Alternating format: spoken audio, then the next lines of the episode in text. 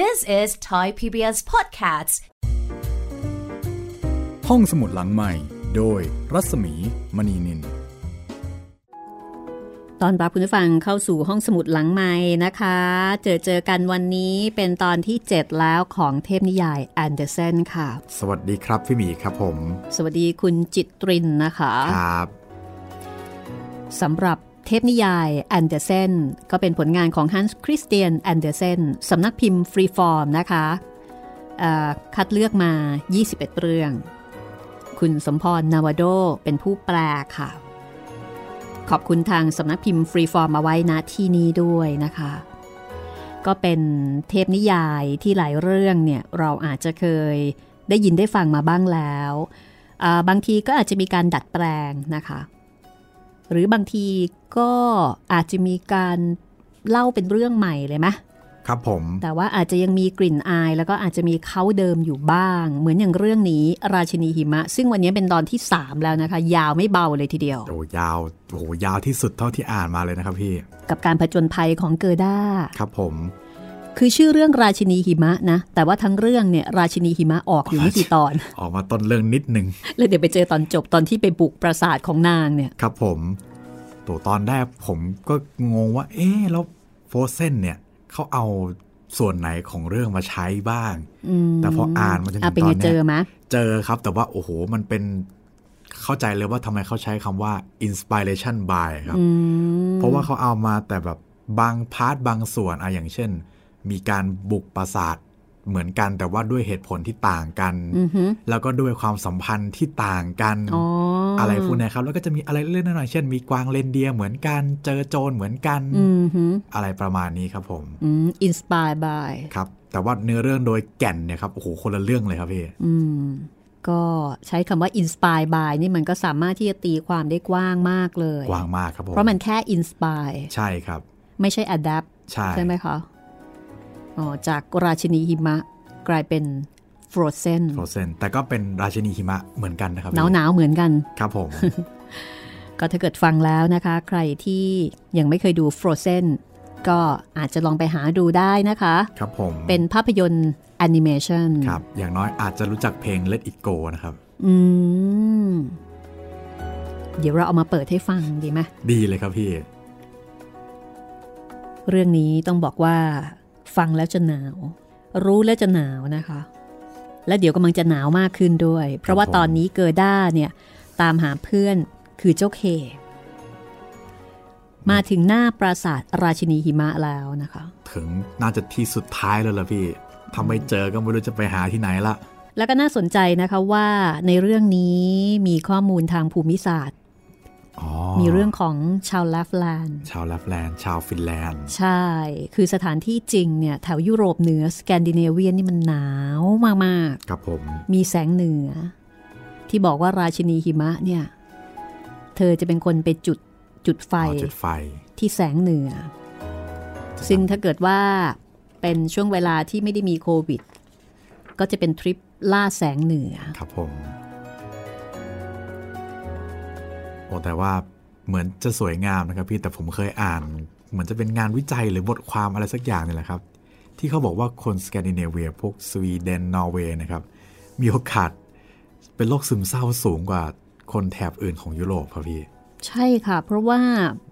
มีโอกาสเจอแสงแดดน้อยอ๋อใช่ มันมีแต่ความมนมนๆนะเนาะหนาวเย็นครับ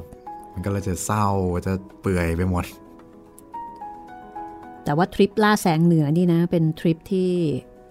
ในความฝัน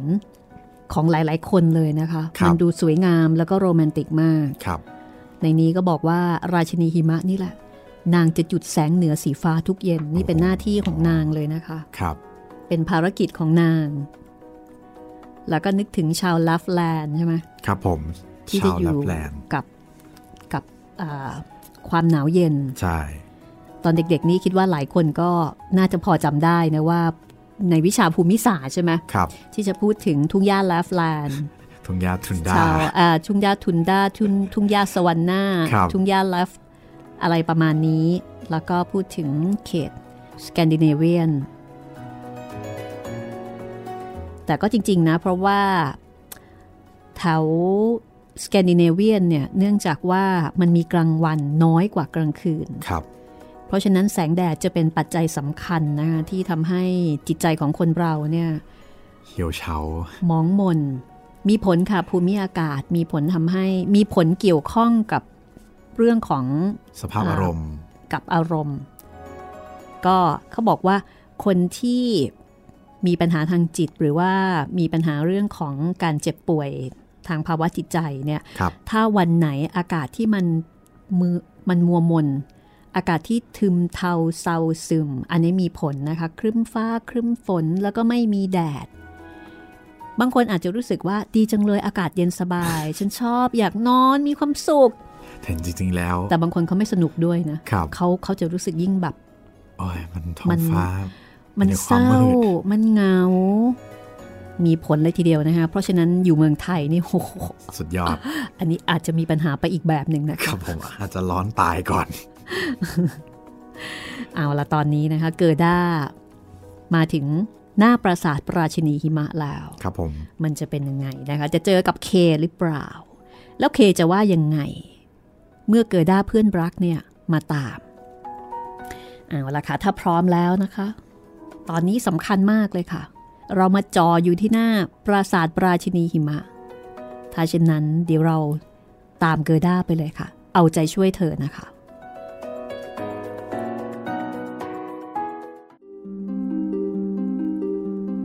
ตอนนี้ เกิด้ามาอยู่หน้าปราสาทปราชินีหิมะกำแพงพระราชวังทำจากหิมะที่ตกพร่างพรูทับถมกัน หน้าต่างและประตูทำด้วยสายลมเย็นบาดใจ พระราชวังนี้มีห้องโถงนับร้อยห้อง เรียงรายตามแนวหิมะที่ลมพัดพามา ห้องใหญ่ที่สุดนั้น กว้างหลายไมล์ส่องสว่างด้วยแสงเหนือ ห้องทุกห้อง ดูกว้างขวางเหลือเกิน และขณะเดียวกันก็ดูเวิงวางว่างเปล่า หนาวเหน็บและสุกสกาว แต่ไร้วี่แววของความรื่นเริง ไม่มีแม้แต่งานเต้นรำของหมีที่มีพายุเป็นดนตรี มีหมีขั้วโลก เต้นรำอวดลีลา งานเลี้ยงน้ำชาของหมาจิ้งจอกสาวขนปุยสีขาวก็ไม่มี ไม่มีอะไรเลย ห้องโถงของราชินี มีแต่ความอ้างว้าง ว่างเปล่า และหนาวเหน็บ แสงเหนือส่องสว่างตรงลงมา จนเห็นได้ทุกองศา ไม่ว่าสูงหรือต่ำ ตรงกลางห้องโถงว่างเปล่าใหญ่โตนี้ มีทะเลสาบน้ำแข็งอยู่แห่งหนึ่ง น้ำแข็งแตกเป็นพันๆชิ้น ทุกชิ้นเหมือนกันหมด ราวกับถูกตัดด้วยฝีมือช่างที่เก่งกาจราชินีหิมะนั่งอยู่ตรงกลางทะเลสาบ เธอบอกว่า เธอกำลังนั่งอยู่บนกระจกแห่งความเข้าใจ ซึ่งเป็นกระจกหนึ่งเดียวที่ดีที่สุดในโลก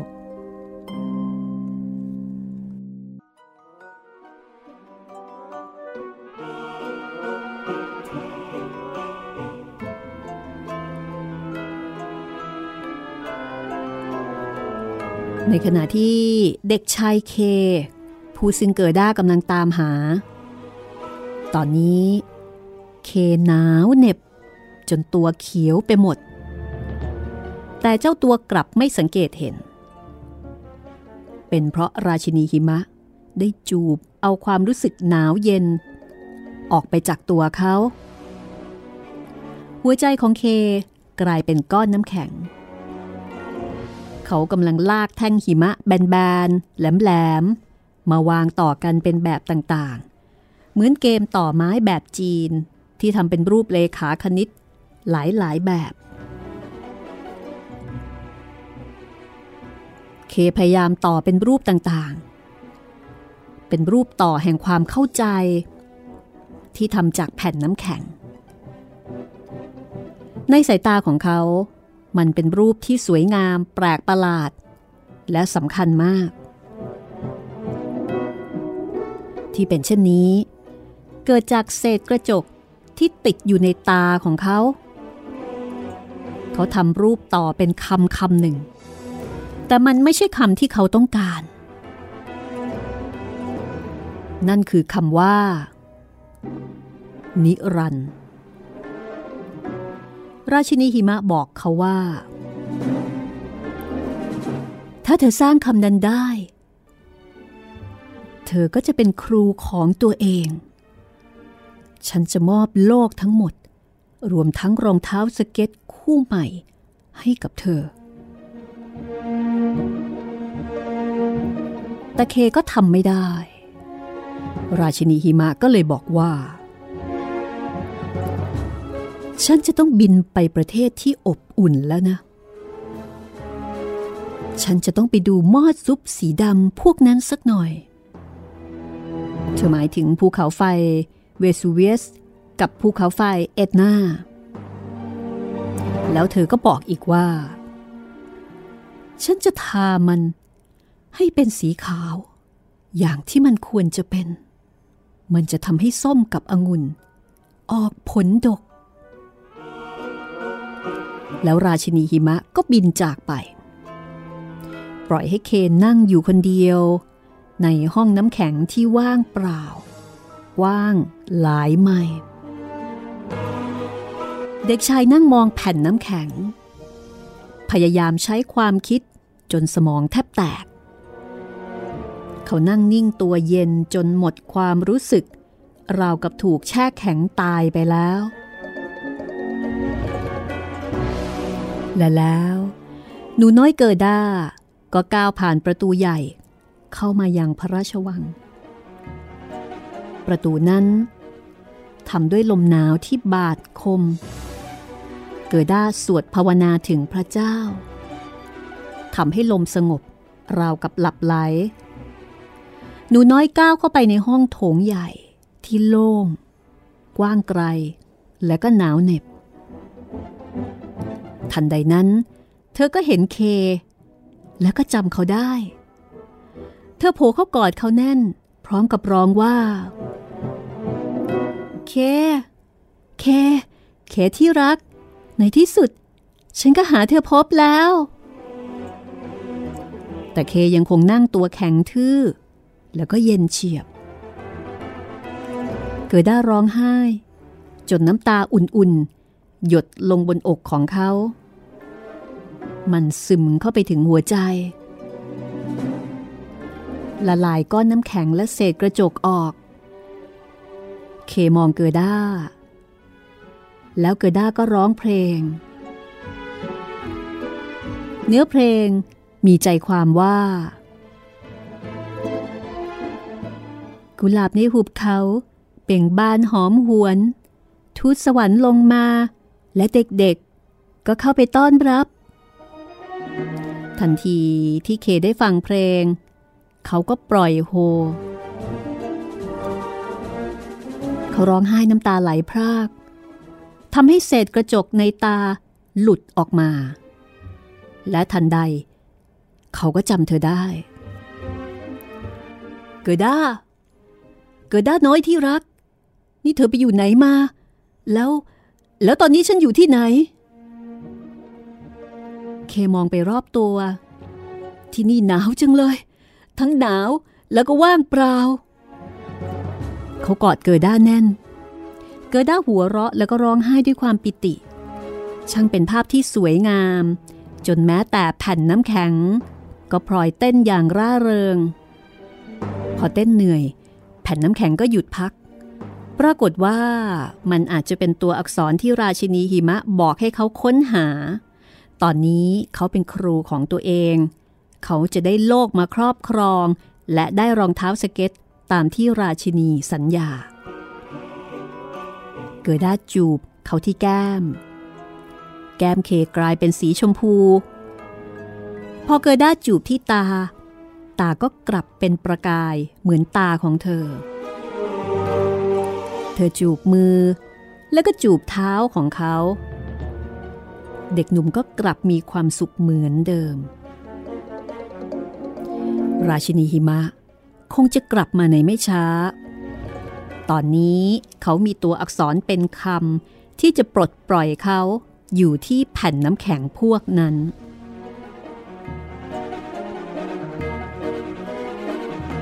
จากนั้นเด็กทั้งสองก็จูงมือกันเดินออกมาจากห้องโถงใหญ่นั่น ทั้งคู่คุยถึงคุณยาย กับดอกกุหลาบบนหลังคา ทุกแห่งที่เกิด้าและเคเดินไป สายลมก็จะสวย และดวงอาทิตย์ก็จะโผล่ออกมา พอพวกเขาไปถึงพุ่มเบอร์รี่สีแดง ก็พบกวางเรนเดียรออยู่ คราวนี้มันพากวางสาวที่มีน้ำนมเต็มเต้ามาด้วยตัวหนึ่ง มันมอบกวางนั้นให้กับเด็กทั้งสอง พร้อมกับจูบปากพวกเขา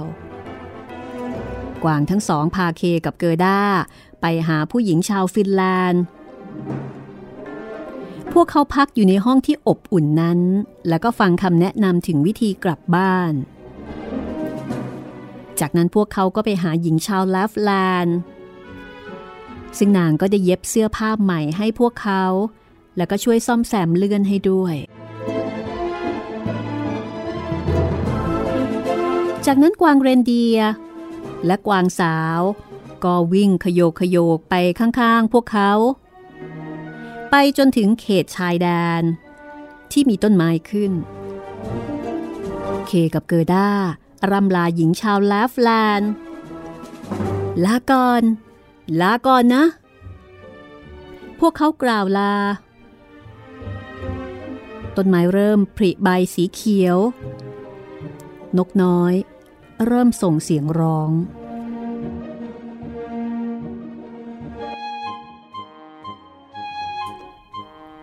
มารูปร่างงดงามตัวหนึ่งโผล่ออกมาจากป่า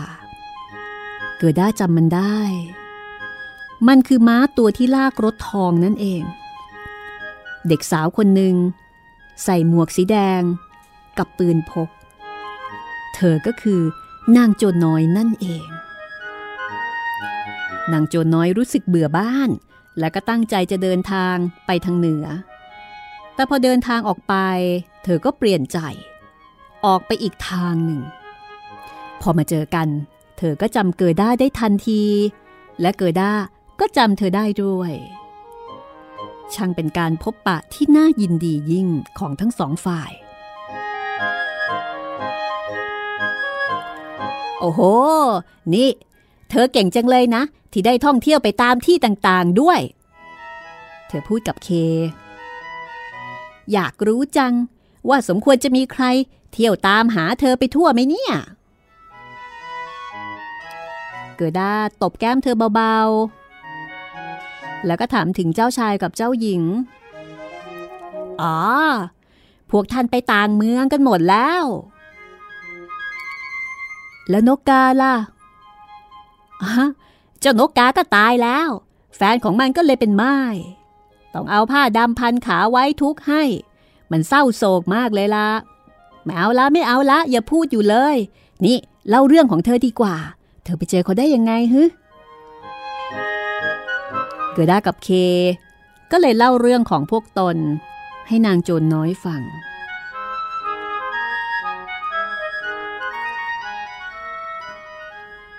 จากนั้นนางโจรน้อย ก็ทำเสียงประหลาดชินชนฟชเนอร์เบซาเลอร์นางโจรน้อยทำเสียงประหลาด แล้วก็จับมืออำลาพวกเขา แล้วก็สัญญาว่า ถ้าผ่านมา นางจะแวะเยี่ยมพวกเขาอีก แล้วนางโจรน้อยก็ขี่ม้าจากไป เกิด้ากับเคก็จูงมือกัน แล้วก็เดินต่อไป อากาศฤดูใบไม้ผลิช่างน่าอภิรม ดอกไม้มากมาย ชูช่อสวัยสลับกับความเขียวชะอุ่ม ระฆังโบสถ์ตีเสียงดัง เด็กๆจำหอคอยสูงเหล่านั้นได้จำเมืองที่พวกเขาอยู่ได้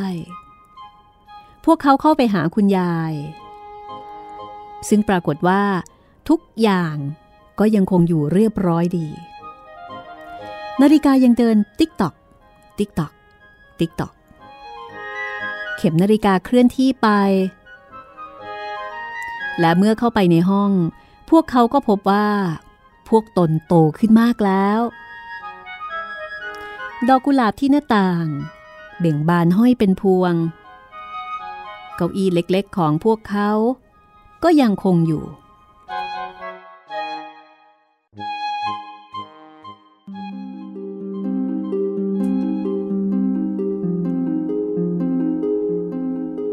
มาถึงตอนนี้ เกอด้ากับเค นั่งลงบนเก้าอี้ ต่างกุมมือกัน แล้วก็ลืมพระราชวังอันเปล่าเปลี่ยว หนาวเหน็บและโออาของราชินีหิมะไปสิ้น ราวกับว่า ทุกอย่างเป็นแค่ความฝัน คุณยายนั่งอยู่ท่ามกลางแสงแดดอันสดใส คุณยายอ่านพระคัมภีร์ ตอนที่พูดว่า เจ้าต้องเป็นเหมือนเด็กเล็กๆ จึงจะเข้าแผ่นดินสวรรค์ได้ เคกับเกอร์ด้า จ้องตากัน พวกเขาเข้าใจทันที ในบทเพลงสวดที่บอกว่า กุหลาบในหุบเขา เบ่งบานหอมหวน ทูตสวรรค์ลงมา และเด็กๆ ก็เข้าไปต้อนรับ ผู้ใหญ่สองคนนั่งอยู่ตรงนั้น พวกเขาเป็นผู้ใหญ่แล้วก็จริง แต่ก็ยังมีความเป็นเด็กอย่างน้อย ก็มีหัวใจเป็นเด็ก ขณะนั้นเป็นช่วงฤดูร้อน ฤดูร้อนอันแสนอบอุ่น ฤดูร้อนที่แสนสดใส และงดงาม This is Thai PBS Podcasts. ห้องสมุดหลังใหม่ โดยรัศมีมณีนิน ก็เป็นอันว่าจบไปเรียบร้อยนะคะสำหรับเรื่องราชินีหิมะค่ะ เห็นประเด็นอะไรบ้างคะคุณจิตริน การหลงไหลได้ปลื้มในแสงสีหรือเปล่าครับพี่หลงไหลได้ปลื้มในแสงสีวงเล็บแสงเหนือแสงเหนือ ซึ่งเป็นแสงสีจริง ๆ เลย ครับผมก็เหมือนพอตัวเคน่ะได้ไปเจอราชินีอือหือไปเจอความมหัศจรรย์ไปเจออะไรพวกนี้ แล้วก็เออไม่อยากกลับบ้าน แต่ว่าทั้งนี้ทั้งนั้นมันก็เกี่ยวกับกระจกที่อยู่ในตาของเขาอะนะพี่ซึ่งมันทำให้ทุกสิ่งทุกอย่างเนี่ยมันบิดเบือนไปจากความเป็นจริง ใช่ ไอ้กระจกเนี่ยมันก็อาจจะเป็นเปรียบเสมือนกับสังคมในปัจจุบันที่มีสิ่งล่อล่อตาล่อใจเยอะอะไรประมาณนี้ แทนที่ด้วยกระจกหรือเปล่า แล้วก็ทำให้ไอ้กระจกเนี่ยก็ทำให้เคเนี่ยไม่คิดถึงบ้านครับใช่ไหมแล้วก็ไม่คิดถึงเกอด้า ไม่คิดถึงอะไรเลย เหมือนกับมันจะเป็นกระจกที่ตัด ความทรงจำแล้วก็ตัดเอาความรู้สึกของเขาเนี่ยออกไป ใช่ แต่ขณะเดียวกันท่ามกลางความโออาของปราสาทของราชินีหิมะก็จะพบว่ามันเป็นความโออาที่โดดเดี่ยว โดดเดี่ยวแล้วก็อ้างว้างแล้วก็หนาวเหน็บมันเปราะบางมากเลยนะพี่แบบถึงแม้มันจะสวยแล้วมันยิ่งใหญ่มากครับ แต่มันไม่มีอะไรมันมันเงียบเหงาครับ มันไม่อบอุ่น เหมือนมีอำนาจแต่ไม่อบอุ่น ใช่ มีอำนาจอยู่คนเดียว อยู่คนเดียวกว้างใหญ่อยู่ไปเลย ใช่และและนี่แต่ไม่แหละมีพี่ใครเลย และตรงจุดนี้แหละครับ ที่ Frozen เอาไปเป็นแกนในการใช้ดำเนินเรื่อง ความยิ่งใหญ่แต่ไม่มีอะไรเลยนี่แหละครับ ยิ่งสูงยิ่งหนาวครับ อันนี้ยิ่งเหนือยิ่งหนาวครับผอันมนี้มันไม่ได้สูงนะเหนือไปขั้วโลกเลยเหนือไปนู่นเลยนะคะ เป็นลาฟแลนด์เลยครับ และในที่สุด เคก็พ่ายแพ้กับความอบอุ่นในความรักของเกอด้าครับผม แล้วพอกลับมา อ้าว นี่ไปกันนานเลยนะเนี่ย ไปกันจนกลับมาโตแล้ว เป็นหนุ่มเป็นสาวเลยครับแต่ก็ยังคงเป็นหนุ่มสาวที่ยังคงมีหัวใจความเป็นเด็ก แล้วก็คงเป็นหนุ่มเป็นสาวกันแบบงงๆนะ ราชินีหิมะไม่รู้ว่าจะว่าอย่างไรนะ ก็คงจะทำหน้าที่จุดแสงเหนือต่อไปสำหรับ เรื่องต่อไปนะคะ ก็ฟังเรื่องยาวๆมาแล้วนะคะ ก็มาฟังเรื่องสั้นๆกันบ้าง กลกบนะคะ เรื่องนี้สั้นมากเลย ก็แน่นอนค่ะ กลกบก็เกี่ยวกับกบเลยนะเกี่ยวกัคะบกบจริงๆครับพี่อ่าแต่มีอียิปต์เข้ามาเกี่ยวข้องด้วยนะเราไม่ได้พูดเองนะยังผมยังไม่เข้าใจเลยครับว่ามันจะมาว่าเกี่ยวได้ยังไง ใช่ไหมใช่ครับพี่แต่มันมีเกี่ยวค่ะ ถ้าอยากรู้ว่ามันเกี่ยวตรงไหนยังไง เดี๋ยวก็ต้องฟังนะคะ เอาละค่ะ ถ้าพร้อมแล้วเราไปกันที่เรื่องกลกบกันเลย ไม่ใช่ก้นกบนะกลกบกบกอไก่ลอลิงกอไก่บอใบไม้กอไก่ลอลิงกอไก่บอใบไม้ ผมก็ไม่เข้าใจเหมือนกันว่าเกี่ยวอะไรกับ The Lab Frog lift เปล่า Leaf Frog The ครับ lift ผม frog นะคะ lift ตัวนี้นี่มันเป็นเป็นกริยา มันแปลว่ากระโดดหรือเปล่ารับใช่พี่ค่ะ มันเป็นคำความหมายใกล้เคียงกับคำว่าจัมอะอ่าอ่ากระโดด เพนหนีอะไรทำนองนั้นน่ะนะคะ skip jump เนี่ยมันเป็นกลุ่มคำนั้น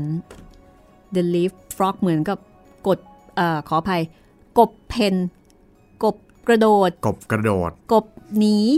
อะไรอย่างนี้ไหม ประมาณนั้นนะมั้งครับพี่ แล้วมันกลกบยังไง ก็ต้องฟังนะคะ ถ้าอยากรู้ว่าแล้วมันเป็นกลกบยังไง ฟังได้เลยค่ะ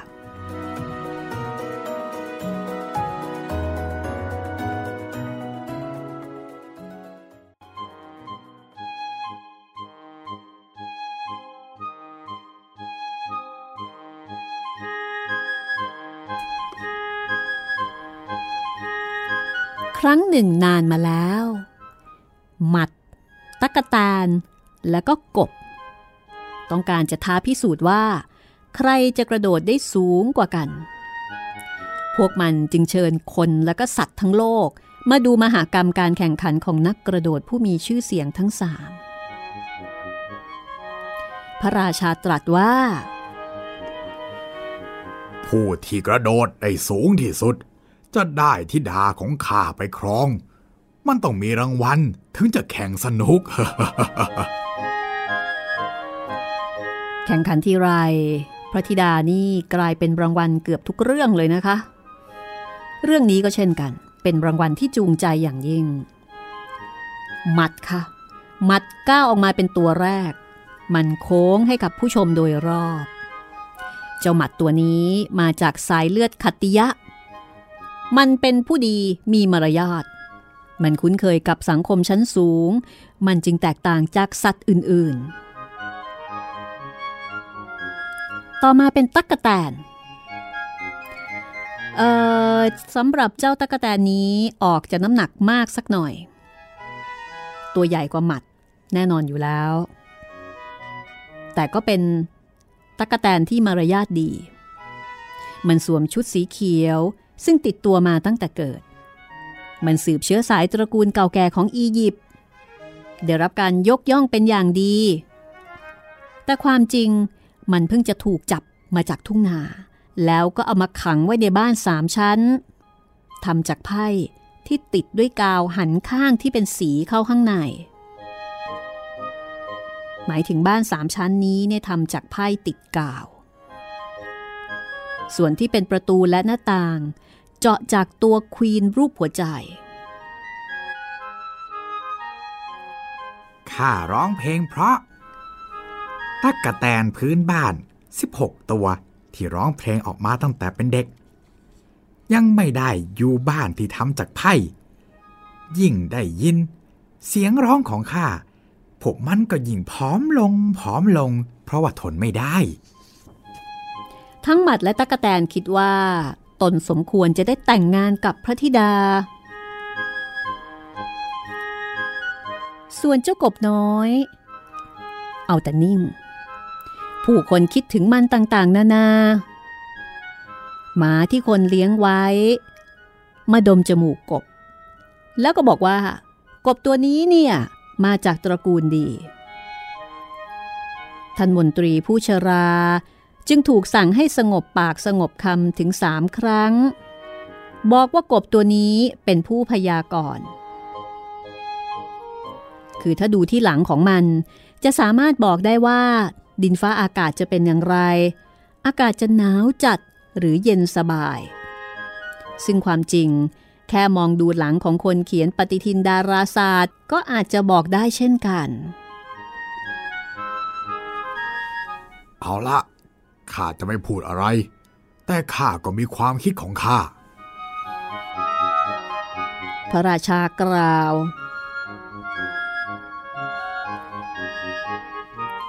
และแล้วการแข่งขันก็เริ่มขึ้น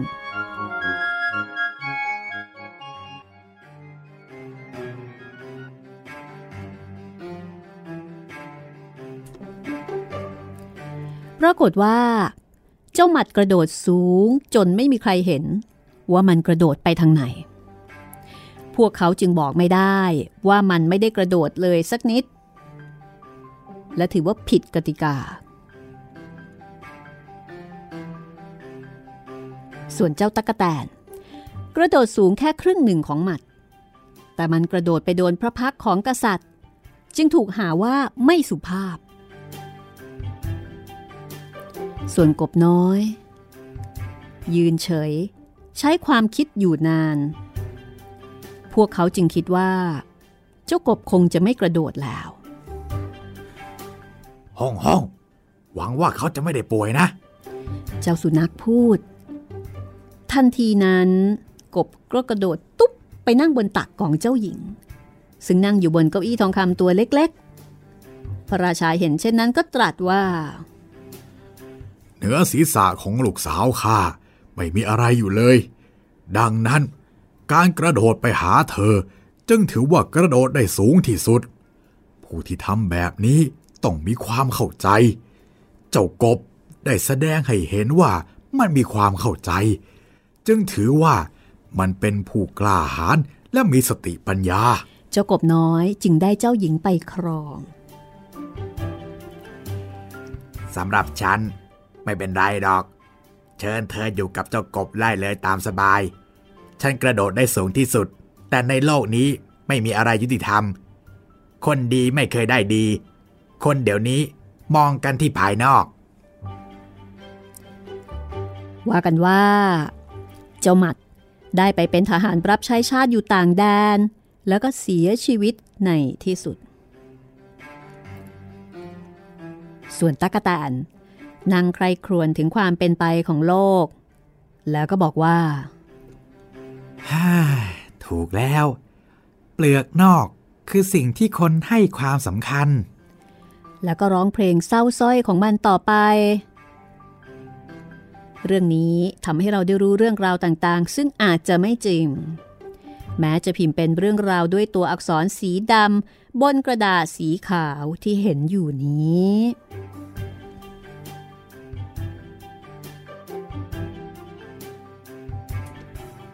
และนี่ก็คือเรื่องกลกบ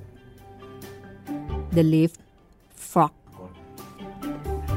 กลกบจริง ๆ นะครับพี่แหม่มันกลกบจริง ๆ ครับพี่ เพราะว่ามันรอคนอื่นโดดก่อน จริง ๆ แล้ว ไอ้เจ้าหมัดเนี่ย กระโดดได้ไกลที่สุด ครับผมใช่ไหมแต่มันไกลเกิน ไกลเกิน คนมองไม่ทันมองไม่ถึง ว่าตกลงกระโดดไปไหน ผมเคยไปดูสารคดีครับพี่เขาบอกว่าหมัดเนี่ย ถ้าตัวเท่าคนนะครับอือหือหมัดจะกระโดดได้สูงแบบ ไปจนเกือบจะถึงดวงจันทร์นะครับพี่อ๋อเหรอใช่ครับพี่ เพราะว่าจริง ๆ ตัวมันเล็กมากครับ แต่มันสามารถที่จะกระโดดได้เกินยังไงอะเกินสรีระของเกินมัสรีระของมัน คือตัวแค่นั้นกระโดดได้แค่นั้นนี่ถือว่า สุดยอดแล้ว สุดยอดแล้วครับ หมัดก็เลยเซ็งเลย ไปเป็นทหารรับใช้ชาติอยู่ต่างแดนด้วยนะ แล้วเสียชีวิตด้วยนะเสียชีวิตในที่สุดพระโทอ่ามีตั๊กแตนนี่แหละทำใจได้ก็ร้องเพลงต่อไปครับ ส่วนเจ้ากบก็เลยกลายเป็นเจ้าชายไปเลยนั่นน่ะสิ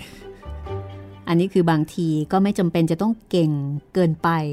แค่เก่งให้พอเหมาะพอสมกับสภาวะแวดล้อม กับเงื่อนไขกับสถานการณ์ใช่ไหมใช่ครับพี่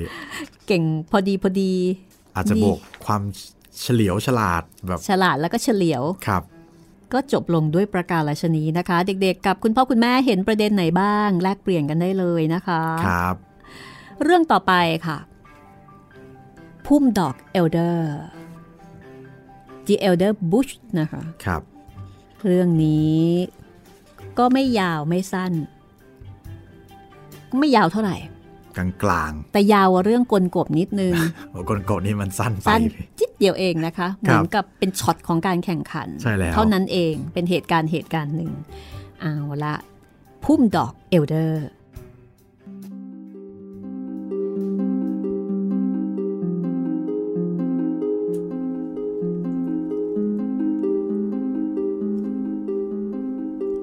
ครั้งหนึ่งนานมาแล้ว มีเด็กชายตัวน้อยคนหนึ่ง ป่วยเป็นไข้หวัด เพราะว่าออกไปเล่นนอกบ้านแล้วก็ทำเท้าเปียก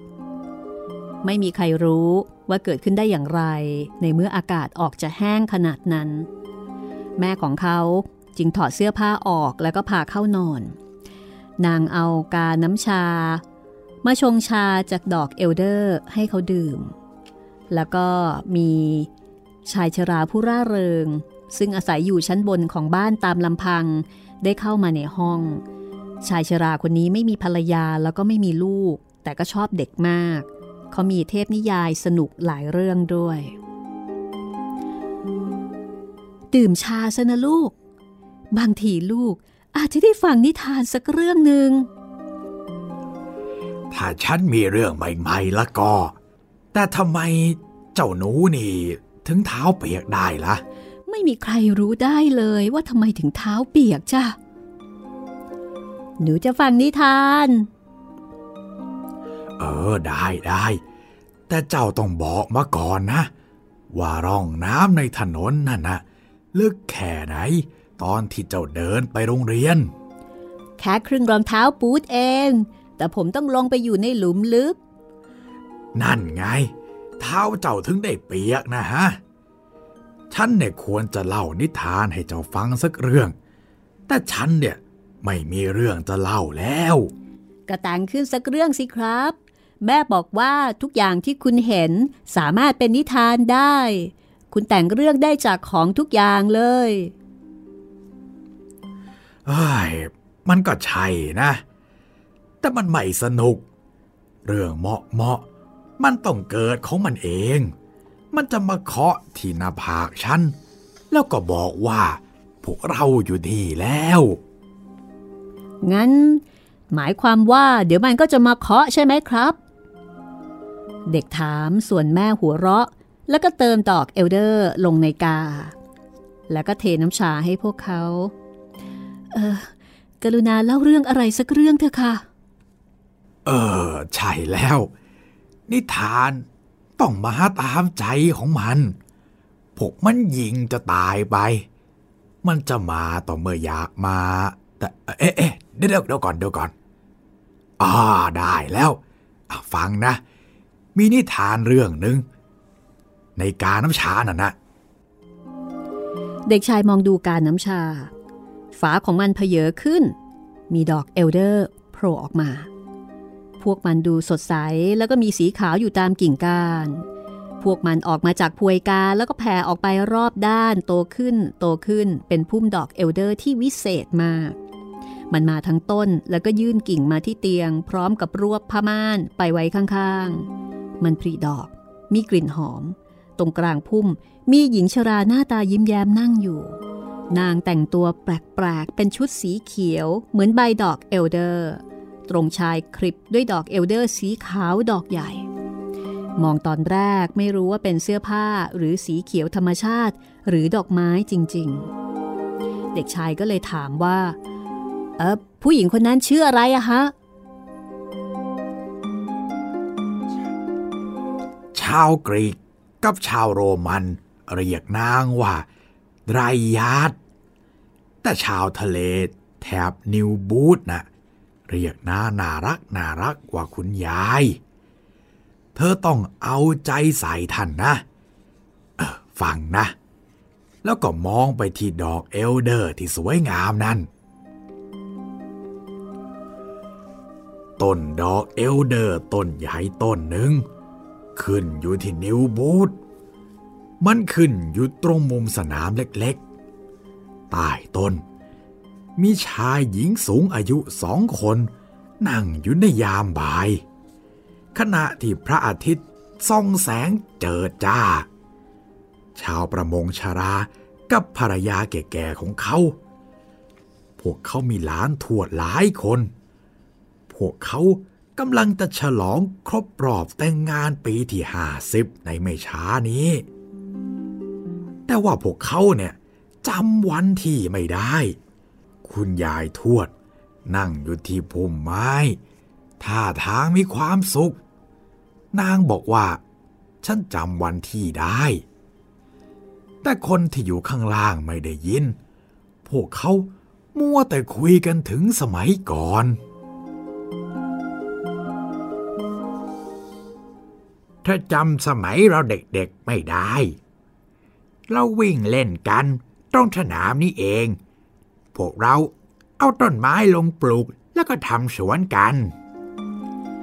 ฉันจำได้จำได้ดีทีเดียว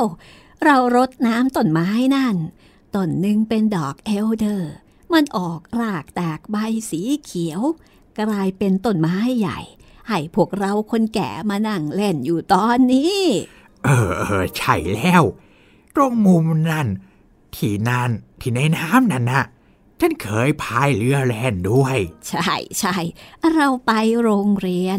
เราได้รับศีลด้วย แล้วเราก็ร้องไห้กัน พอตกบ่าย เราก็ไปที่หอคอย แล้วก็มองลงมาดูโคเปนเฮเกนไกลออกไปในน้ำเราไปที่เฟเดริกบอก ที่พระราชากับพระราชินี นั่งเรือลำสวยงามเล่น เออ แต่ฉันน่ะ แต่ไปแล่นเรืออีกแบบหนึ่งในตอนหลังนะ ไปอยู่หลายปี ไปไกลมาก เป็นการเดินทางที่ยอดจริงๆ ใช่ใช่ฉันก็ร้องไห้เพราะเธอหลายครั้ง คิดว่าเธอตายไปแล้ว คงจะจมน้ำตายอยู่ก้นทะเล นี่หลายคืนนะนะ ฉันต้องตื่นมาดูว่าลมเปลี่ยนทิศหรือยัง มันเปลี่ยนจริง ๆ แต่เธอก็ไม่กลับมา ฉันจำได้ดี วันหนึ่งฝนตกหนัก พวกแร้งมาเกาะอยู่หน้าบ้าน ฉันออกมายืนที่ประตู แล้วบุรุษไปรษณีย์ก็เอาจดหมายมาให้ มันมาจากเธอ มันร้อนแรงมาไกลเชียว ฉันเปิดอ่านทันที แล้วฉันก็ต้องร้องไห้แล้วก็หัวเราะเพราะความดีใจ เธอบอกว่าเธออยู่ในดินแดนที่อบอุ่นที่มีต้นกาแฟขึ้น ช่างเป็นที่ที่น่าอยู่จริงๆ เธอเล่าอะไรมากมาย ฉันเห็นภาพทั้งหมด ขณะที่ฝนเทลงมา ฉันยืนถือที่ตักฝุ่นอยู่ และครู่ต่อมาก็มีคนมากอดฉันๆเออ ใช่ใช่แต่เธอน่ะตบเขาฉาใหญ่ตรงหูเนี่ย จนหูมันเออไปเลย ก็ฉันไม่รู้ว่าเป็นเธอนี่ เธอมาถึงไหลๆกับจดหมายเลย เธอน่ะดูหล่อมาก เธอหล่อเสมอ มีผ้าพันคอไหมสีเหลืองผูกที่คอ หมวกก็ไหม เธอดูดีมากๆ แต่อากาศแย่มาก ถนนก็แย่ ใช่แล้ว แล้วเราก็แต่งงานกัน ถ้าจำไม่ได้หรอ แล้วเราก็ได้ลูกชายคนแรก ต่อมากับแมรี่ แล้วก็นิโคลัส ปีเตอร์แล้วก็คริสเตียน ใช่ ทุกคนเป็นคนดี แล้วก็เป็นที่รักของใครต่อใคร เออ แล้วลูกๆของพวกเขาก็มีหลานๆให้กับเรา ใช่แล้ว พวกเขาเป็นหลานของเรา แข็งแรงและสมบูรณ์ คิดว่าเราเนี่ย แต่งงานกันฤดูนี่แหละ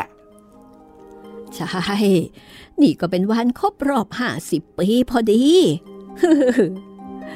คุณยายบอกพร้อมกับยื่นหัวออกมาระหว่างคนสองคน ซึ่งพวกเขาคิดว่าเป็นเพื่อนบ้าน พวกเขามองหน้ากันและจับมือกัน ต่อมาลูกๆก็ออกมาตามด้วยหลานๆพวกเขารู้ว่าวันนี้เป็นวันครบรอบแต่งงานปีที่ 50 ก็มาแสดงความยินดี แต่คนแก่ทั้งคู่กลับลืม แม้จะจำเหตุการณ์เก่าๆได้ ดอกเอลเดอร์ ส่งกลิ่นหอมท่ามกลางแสงอาทิตย์ ซึ่งกำลังจะตกดิน แล้วก็ทอแสงบนใบหน้าคนทั้งสองจนแก้มเป็นสีชมพู หลานคนเล็กสุด เต้นไปรอบๆพวกเขา แล้วก็ร้องดังดีใจ ว่าเย็นนั้นจะมีของพิเศษ พวกเขาจะได้กินมันต้มร้อนๆแม่นมแก่ๆที่นั่งในพุ่มดอกไม้พยักหน้า แล้วก็ร้องชัยโยร่วมกับพวกเขา นี่มันไม่ใช่เทพนิยายสักหน่อยอะเด็กชายซึ่งฟังอยู่ร้อง เออ เธอต้องเข้าใจมัน ลองถามแม่นมดูสิ ถูกแล้วมันไม่ใช่เทพนิยาย แต่เทพนิยายกำลังจะตามมา เทพนิยายที่ยอดเยี่ยมที่สุด มาจากเรื่องที่เกิดขึ้นจริง ๆทำไมอย่างนั้นต้นเอลเดอร์แสนสวยของฉัน ก็ไม่งอกออกมาจากการน้ำชานะสิ เธออุ้มเด็กชายขึ้นจากเตียงมากอด กิ่งดอกเอลเดอร์ ที่มีดอกเต็มไปหมด ก็เข้ามาโอบรอบเธอ พวกเขานั่งอยู่บนบ้านในอากาศ มันบินไปพร้อมกับพวกเขา มันสวยและวิเศษมาก ทันใดแม่นมก็กลายเป็นหญิงสาวสวย แต่เสื้อผ้ายังเป็นสีเขียวและดอกสีขาวเหมือนเดิม ที่หน้าอกของเธอมีดอกเอลเดอร์จริง ๆ ดอกหนึ่ง ผมสีทองเป็นลอนของเธอ มีพวงดอกไม้ติดอยู่ ตาโตสีฟ้าหน้ามองเธอจูบเด็กชาย แล้วทั้งเธอและเขาก็มีอายุรุ่นราวคราวเดียวกัน และมีความรู้สึกคล้ายคลึงกัน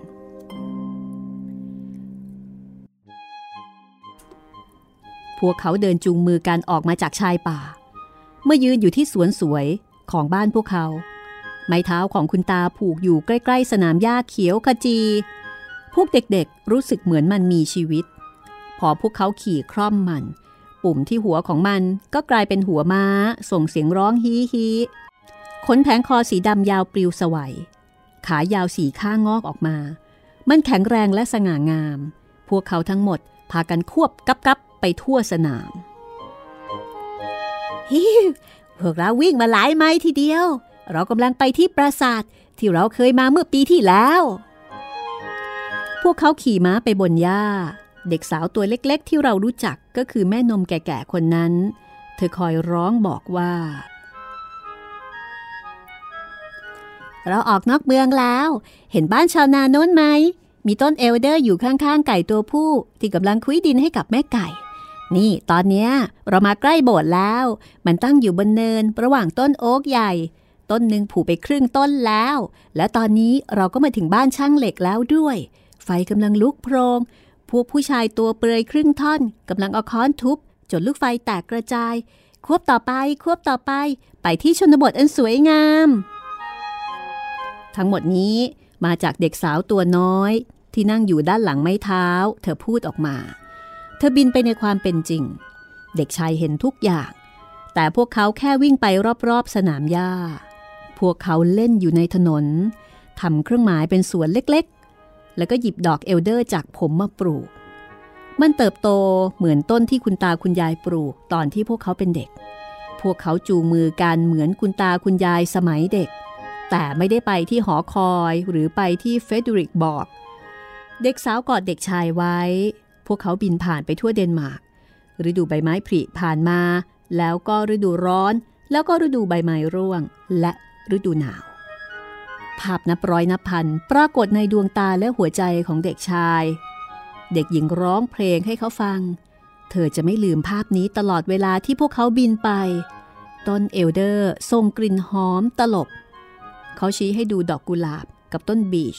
แต่ต้นเอลเดอร์มีกลิ่นหอมพิเศษ เพราะดอกของมันวางอยู่บนทรวงอกของเด็กสาว ขณะที่เด็กชายก็ศีรษะซบไปตลอดทาง ที่นี่สวยมากในฤดูใบไม้ผลิ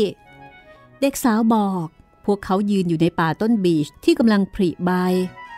ขณะที่ต้นวูดกรูฟก็ส่งกลิ่นหอม ดอกแอนิโมนีสีแดงอมชมพูก็สวยมาก โอ้อยากให้ป่าต้นบีชที่เดนมาร์กนี้ ส่งกลิ่นหอมชื่นใจในฤดูใบไม้ผลิตลอดไป ฤดูร้อนที่นี่ก็สวย เด็กสาวบอก เธอบินผ่านปราสาทเก่าสมัยอัศวิน มองเห็นกำแพงสีแดง และยอดหลังคาสะท้อนอยู่ในคลอง หงกำลังว่ายเล่น พวกเขามองดูตามถนนสวยงามเก่าแก่ต้นข้าวโพดในไร่เป็นบระลอกคล้ายคลื่นทะเล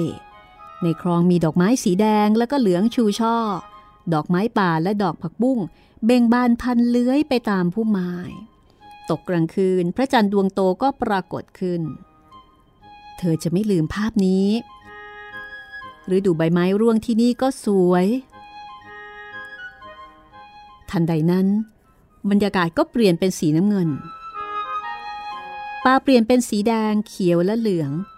หมาวิ่งกระโจน ไก่ป่าบินข้ามก้อนหิน พุ่มแบล็คเบอร์รี่ห้อยย้อย รอบๆ ก้อนหินเก่าแก่ ทะเลเป็นสีฟ้าเข้ม เต็มไปด้วยใบเรือสีขาว ในโรงนาผู้หญิงแก่กับสาวๆ และเด็กๆ นั่งเด็ดต้นฮอฟใส่ทั้งใบใหญ่ เด็กๆร้องเพลง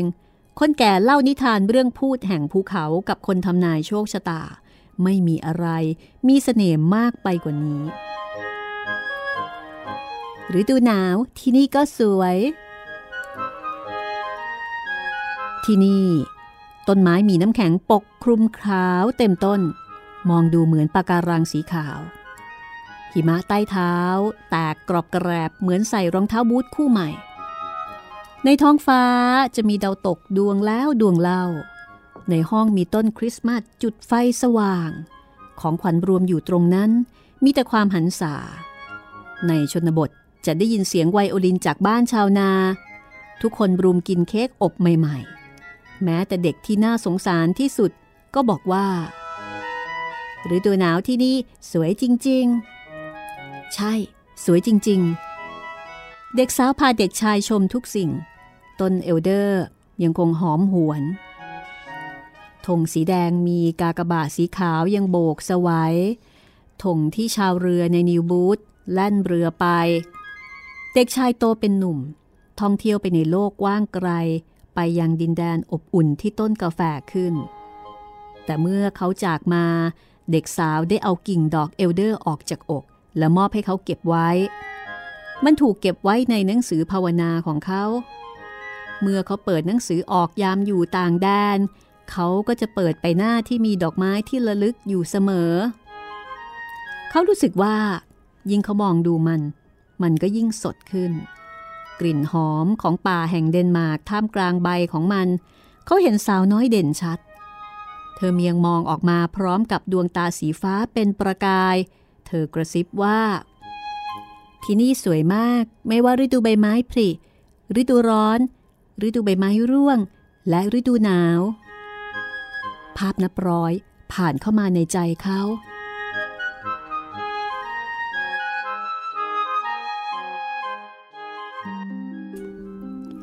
หลายปีผ่านไป ตอนนี้เขาเป็นชายชรา นั่งอยู่กับภรรยาใต้ต้นไม้ที่กำลังออกดอก พวกเขากุมมือกัน แบบเดียวกับที่คุณตาคุณยายที่นิวบูธพวกเขาคุยกันเหมือนสองตายายสมัยโน้น พูดถึงครบรอบแต่งงานปีที่ 50 เด็กสาวตาสีฟ้ากับดอกเอลเดอร์เน็บผมนั่งอยู่ใต้ต้นไม้พยักหน้ากับพวกเขา แล้วก็บอกว่า วันนี้เป็นวันครบรอบ 50 ปี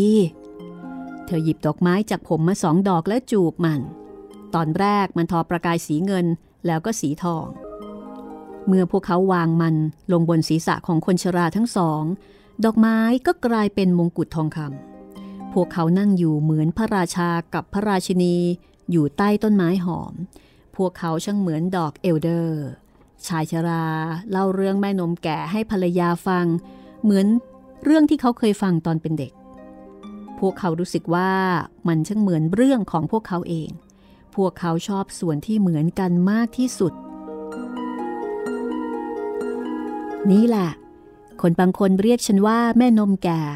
บางคนเรียกว่าดรายาร์ดแต่จริง ๆ แล้ว ฉันชื่อความทรงจำ ฉันคือคนที่นั่งอยู่ในต้นไม้ที่เติบโตขึ้นเรื่อย ๆ ฉันจำได้ ฉันเล่าเรื่องจริง ๆ ไหนดูซิเธอยังมีดอกไม้ของฉันอยู่ไหม ชาชราเปิดหนังสือภาวนาของเขา ดอกเอลเดอร์อยู่ตรงนั้น ดูสด เหมือนเพิ่งจะเอามาไว้ไม่นาน แล้วความทรงจำก็พยักหน้า ผู้ชราทั้งสอง ซึ่งสวมมงกุฎทองนั่งหน้าเป็นสีชมพู ท่ามกลางแสงอาทิตย์ยามเย็น พวกเขาหลับตาลง ใช่แล้ว นี่เป็นตอนจบของเรื่อง ข้างฝ่ายเด็กชายนอนอยู่ในเตียง ไม่รู้ว่าฝันไปหรือเปล่า หรือว่ากำลังฟังใครเล่าเรื่อง กาน้ำชาวางอยู่บนโต๊ะ แต่ไม่มีต้นเอลเดอร์งอกออกมา ชายชราที่เล่าเรื่องกำลังจะออกพ้นประตู เขาออกไปแล้ว วิเศษจังเลย แม่ครับ ผมได้ไปประเทศอบอุ่นมาตั้งหลายแห่งแน่ แม่ก็คิดเช่นนั้นแหละลูก ใครที่ได้ดื่มชาดอกเอลเดอร์สองถ้วย ก็เหมือนได้ไปในดินแดนอบอุ่น ลูกหลับสนิท ตอนที่แม่นั่งอยู่ตรงนี้ แล้วก็เถียงกับเขาว่ามันเป็นเรื่องจริงหรือเทพนิยาย แล้วแม่นมแก่อยู่ที่ไหนฮะ ในการน้ำชานั่นไงจ๊ะ เธอยังคงอยู่ที่นั่น และแม่ก็ห่มผ้าให้ลูกชายด้วยเกรงว่าเขาจะหนาว